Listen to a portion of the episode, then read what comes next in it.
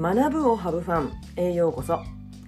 このポッドキャストは子どもたちに関わるすべての大人たちが自分軸を大切に毎日をハブファンするための情報を発信しています。皆さんおはようございます。自分の働き方は自分で選ぶ。フリーランスティーチャーのじゅんじゅんです。皆さんいかがお過ごしでしょうか、えー、少しずつね暖かくなってきてはあやっと寒さから脱出っていうなんかちょっと安心した気持ちにもね日中はなるんですけれどもまだね三寒四温っていう言葉があるように、ね、暑さ寒さ暑さ寒さ暖かさと寒さを繰り返しながら少しずつ春に近づいていくと思うのでくれぐれも体調気をつけてください。えー、今日のねテーマなんですけれどもフリーランスティーチャーの年度末の頭の中というテーマです。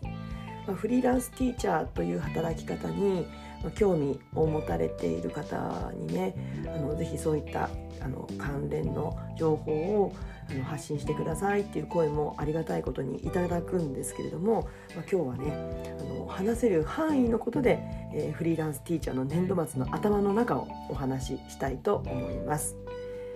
えー、まずねこの話をしようと思ったのはもうまさに絶賛悩み中というところなんですけれどもあの私フリーランスティーチャーになる前、まあ、つまりね公立小学校の正規の採用で29年間働いていた時のこのちょうど今の時期です。年度末の時期の頭の中とやっぱりこうフリーランスティーチャーとして、まあ、私今2年目を迎えているんですけれども、まあ、現在の頭の中ではやっぱり大きな違いがあるなって感じています。まあ、もしねフリーランスティーチャーという働き方に、まあ、今ね実際に行動しようっていう気持ちはないけれどもちょっと関心があるなっていう方は何かのね参考になるかもしれないのでよかったら最後まで聞いていただけたら嬉しいです。まあ、世の中にはねいろんな働き方をされている学校の先生方っていらっしゃいますよね。あの私フリーランスティーチャーっていうカタカナでねちょっと名乗ってるのでかっこよく聞こえるかもしれないけれどもまああの正規ではない働き方ですよね。うん、で、まあ、私はあくまでも自分の経験であのお話をしているので、まあ、そういったことを念頭にね聞いていただきたいんですけど、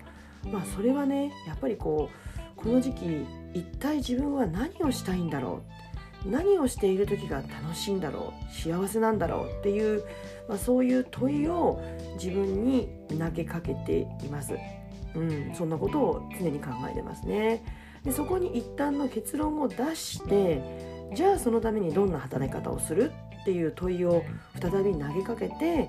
働き方働く場所を選択しています。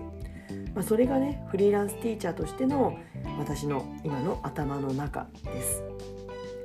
で正規で働いていた公立小時代の年度末って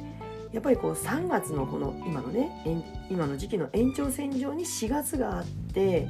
毎年それを繰り返すこと同じことを繰り返すっていうことが確定されているわけですよね。まあ、それを安定というわけですけれども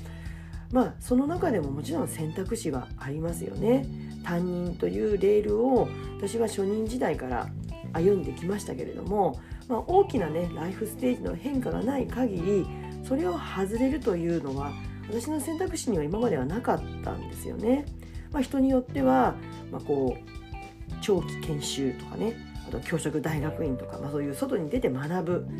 うん、今の、うん、立場を生かしながらまた違うステージで学ぶっていう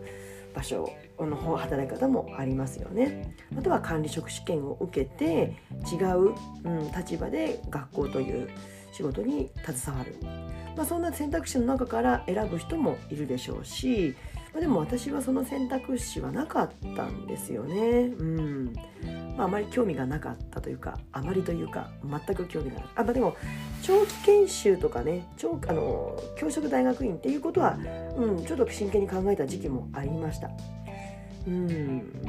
まあね公立小の教師という安定のレールから一旦外れて外に出てまた違った視点で教育うん、小学校子どもの育ちとか人間の育ちとか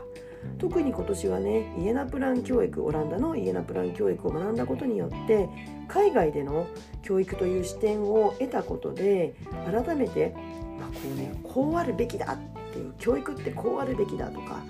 子どもの育ちってこうだっていうなんかそういうところから解き放たれてあこんなこともできるんだ。あこんなこともやっていいんだっていうね、まあ、子どもと作る学びの空間づくりの可能性ってまあ、教師という立場がある以上まだまだ選択肢はあるんだなっていうことを改めて感じているんですね。うん、そしてその選択肢は、うん、できる限り自分で広げたいなって思ってます。うん、どんな働き方をするのかどこで働くか誰と働くかっていうことですよね。特にね誰と働くかっていう人的環境ってめちゃくちゃ重要だなって私は感じています。うんまあ、できることならね私自身もその人的環境の一人になりたいなそうそうなれたら幸せだなって感じています。うんまあ、年度末ね今の目の前のいる